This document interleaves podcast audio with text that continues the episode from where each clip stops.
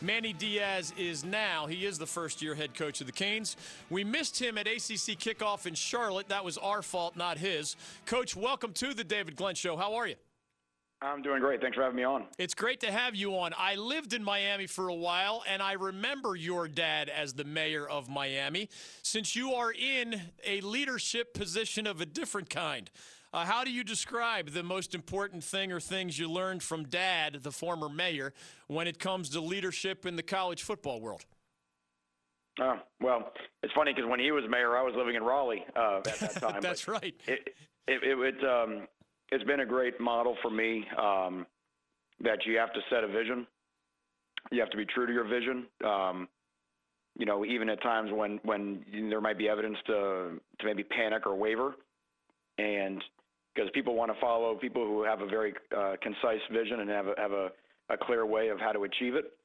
Uh, and then you have to be able to handle the external, you know, criticism that comes with the job. You know, I mean, whether that's in politics or football coaches. Generally, the one thing those, the one thing both of those jobs have in common is pretty much everybody thinks they can do it better than the person who's currently holding the job. So, um, so it takes it, you you have to have a little bit of a thick skin and and uh, and understand that that's part of what comes with the profession. With that in mind, uh, we talked with Coach Richt, and he's like, "Man, you could chart my popularity in the eyes of my own alma mater, Miami, and I was so popular when I was that guy with the Georgia Bulldogs."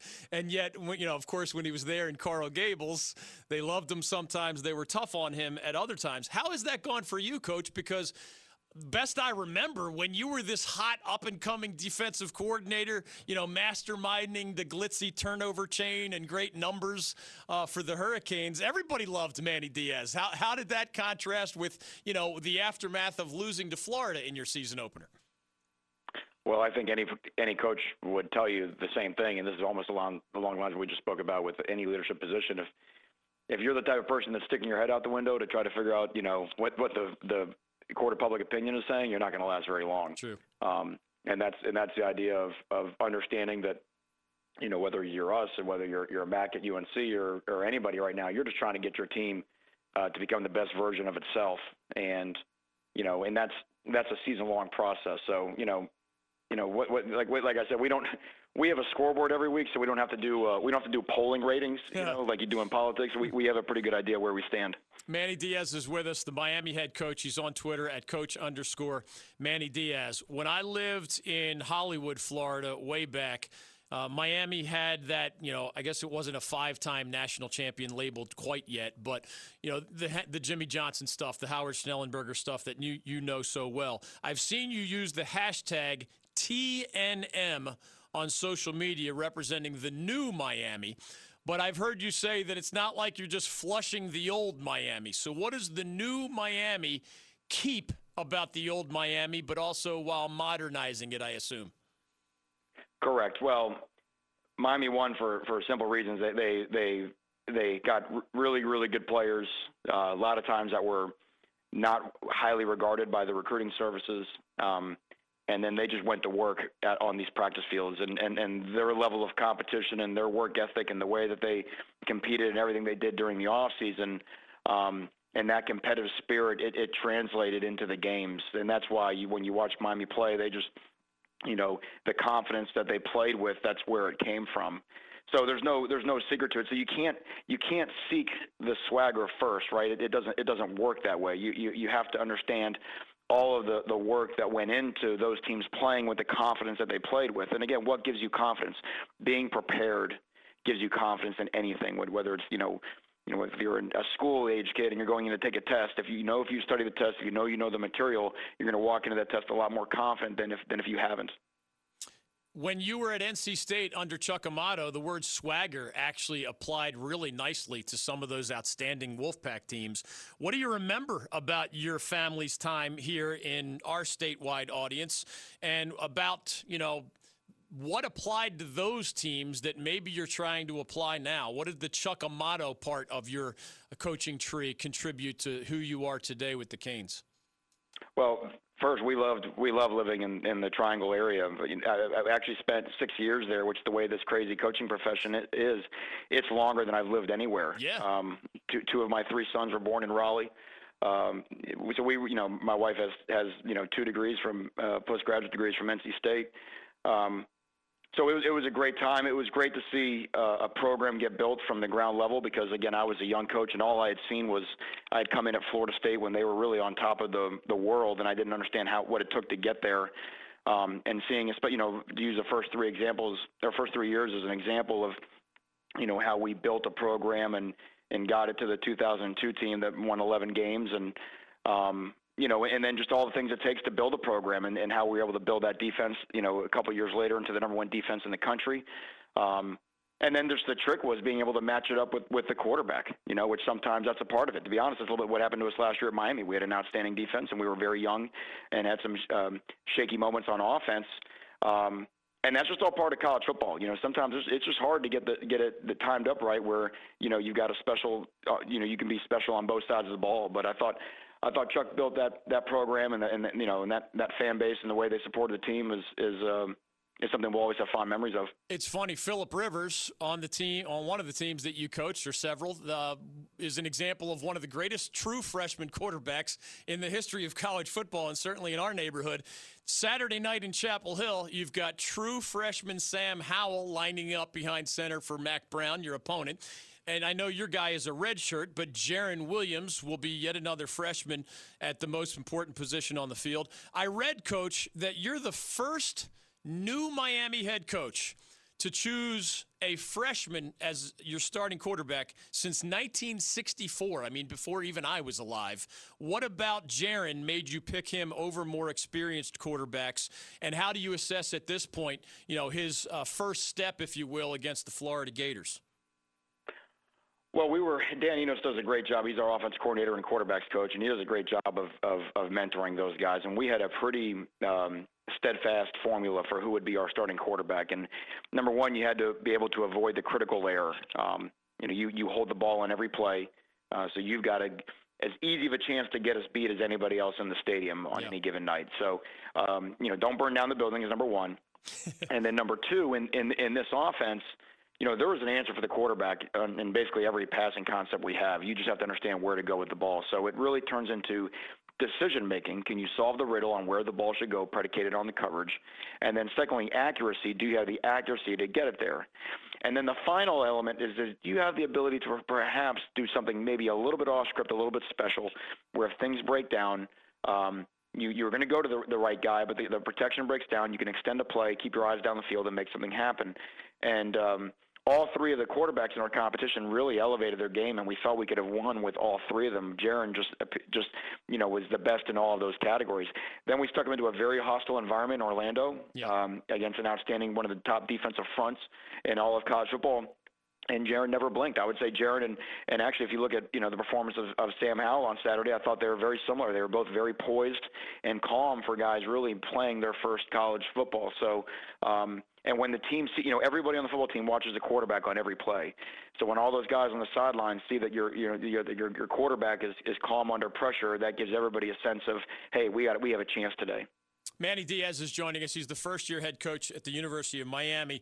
Other than Texas A&M's visit to Clemson, I think the Canes at the Tar Heels is one of the more compelling matchups, really, in all of college football. We're bringing our big tailgate tour, uh, coach. That's our version of a bunch of tents and games and goofiness and prizes and stuff. Uh, not going to be on your radar, but it's uh, one, our way of celebrating this great matchup in Saturday night on, uh, on Saturday night in Chapel Hill. You were, best I understand, the mastermind of the turnover chain, which now has a new wrinkle, I think, with the 305. We saw a couple of versions of it. Man, that's some serious bling. Um, uh, is everybody copycatting from you over these last three years? I see a turnover towel. I see a turnover whiteboard now. Uh, how did that come about, and, and, what makes it special, even now that you've uh, graduated to head coach, since you guys still have a version of it? Well, we, we were not the first uh, to have a turnover prop, um, so we're, we can't we can't claim to have invented that. Um, we certainly have the best one. I, don't, I, don't, I, don't, I don't think there's any doubt about that. You know, it turned. Hey, hey, guess what? It turns out that uh, 18 to 22 year olds love having thick gold chains around their neck. You know, so. But we, you know, we weren't even thinking about that. All we wanted was more turnovers in, in 2017. We had we had a good year in defense. Um, 2016, we were top 15 in almost every category. We were not good in creating turnovers. So, you know, hey, whatever, whatever, whatever it took, and and um, and it kind of started from there. And took on a life of its own. We did not understand or or foretell the you know the sort of impact it would have with our fan base and, and nationally. Um, but once it kind of picked up momentum, it has become a thing, and it and then it, it had an offspring this past year. We've got we've got our touchdown rings for the offense because when I became the head coach, those guys started looking at me with you know these little baby eyes, like, Coach, what about us? You know, we're your we're your players too. So we had to come up with something to change the chain. The chain will always be for the defense, but now that now our guys on offense, they have something uh, to give them incentive to get that ball across the goal line. I've known Mack Brown, coach, since 1987, and I've always described him as a master of relationships. So we had him on our show yesterday, and I said, How do you deal with a relationship when you not only had to let Manny Diaz, this week's opponent, go during your time together at Texas. You actually let him go in the month of September, which just sounds, you know, 10 times more painful. And he said he's gotten to know your family a little bit. He covered you during his years at ESPN. He considers you a friend, and you just turn the page and move on. You know, meanwhile, you could guess this Miami football fans are like, man, if Coach Diaz has a chance to run it up against the Tar Heels, he's going to remember what happened six years ago. How do you view that personal aspect? Aspect of this uh, business trip on Saturday night? Well, I think Mack is right. First of all, is that you know just over time, and we, you know, again we've crossed paths on multiple occasions, and you know, and and text back and forth. So you know, I, I think that I think that personal relationship is is there and, and is intact. But you know, it's very similar. You know, last last week we played, you know, we played Florida, and you know, Dan Mullen, who I worked for twice, and you know, once the game starts, you're really not cognizant of who's on the other sideline, yeah. and and no one is coming to the stadium to watch the coach's coach. You know, they're all everybody's coming to watch the players play, and you know, ultimately those will be the guys that will decide it. So I'm, I'm sure he's got his hands full trying to get them to, to play better than they played a week ago, despite the fact they won, and we have our hands full trying to get our guys to play better than we did uh, against Florida. Last thing for you, uh, you mentioned Sam Howell, the quarterback, but what else? Anything else? Either side of the ball? What jumped out at you on video about the Tar Heels in their win over the Gamecocks in Charlotte? Well, a lot of what we've already known. I mean, we've we've always had a lot of respect for their running backs. You know, uh, they did a great job in the running game and and and blocked things up very well. Um, defensively, they played very fast. Defensively, they've got a really good coaching staff and and all these things that we knew. And I think the thing that they will be most proud of, and and you can just listen to the quotes coming out, is just when you come in as a first year coach and a first year staff, you're really just trying to change the mentality and the mindset and the culture. Um, because those things make schemes better right? And and it, it's easy to point to the plays that people run, but the belief that the players have um, that something good is about to happen, and I think that's when you were able to come from behind against a team like South Carolina. I think that's I think that's more telling into the into a little bit of the look inside of the culture of the program. And you want to know that it's real because every new first year head coach is always going to say, well, you know, we're going to be better because of X, Y, and Z. But you got to get out there on the grass and you got to you have to make it real. So I think that's the thing that really stood out um, and that's the thing about college football. It's a new year every year. Uh, we, you know, we like to think that there's we all have recency bias, um, but there's always surprises every year. So um, it's you know no, no, one is knowing is no one is going to this game with the sins of 2018 you know on their back. It's it's a new week and it's a new it's a new season. I have no idea how well 45 year old Manny Diaz dances in the locker room or otherwise. But what did you think of the 68 year old Mack Brown's viral dance uh, in Charlotte? Did you happen to catch it? Maybe, maybe I've already seen him dance. Maybe that's maybe true. Behind closed, maybe behind closed doors, you know, at Texas. No. uh, uh, no. hey, look, it's, I, I know this, and, and, and it's hard to win. Yeah. And and wins wins should be celebrated, and uh, so it's it's you know, I think it's it's it's fun for everybody. Thanks, Coach. Appreciate your time on the David Glenn Show. Good luck on your trip to Chapel Hill. Thank you. Thanks for having me on. You got it. Manny Diaz, first year head coach of the Miami Hurricanes.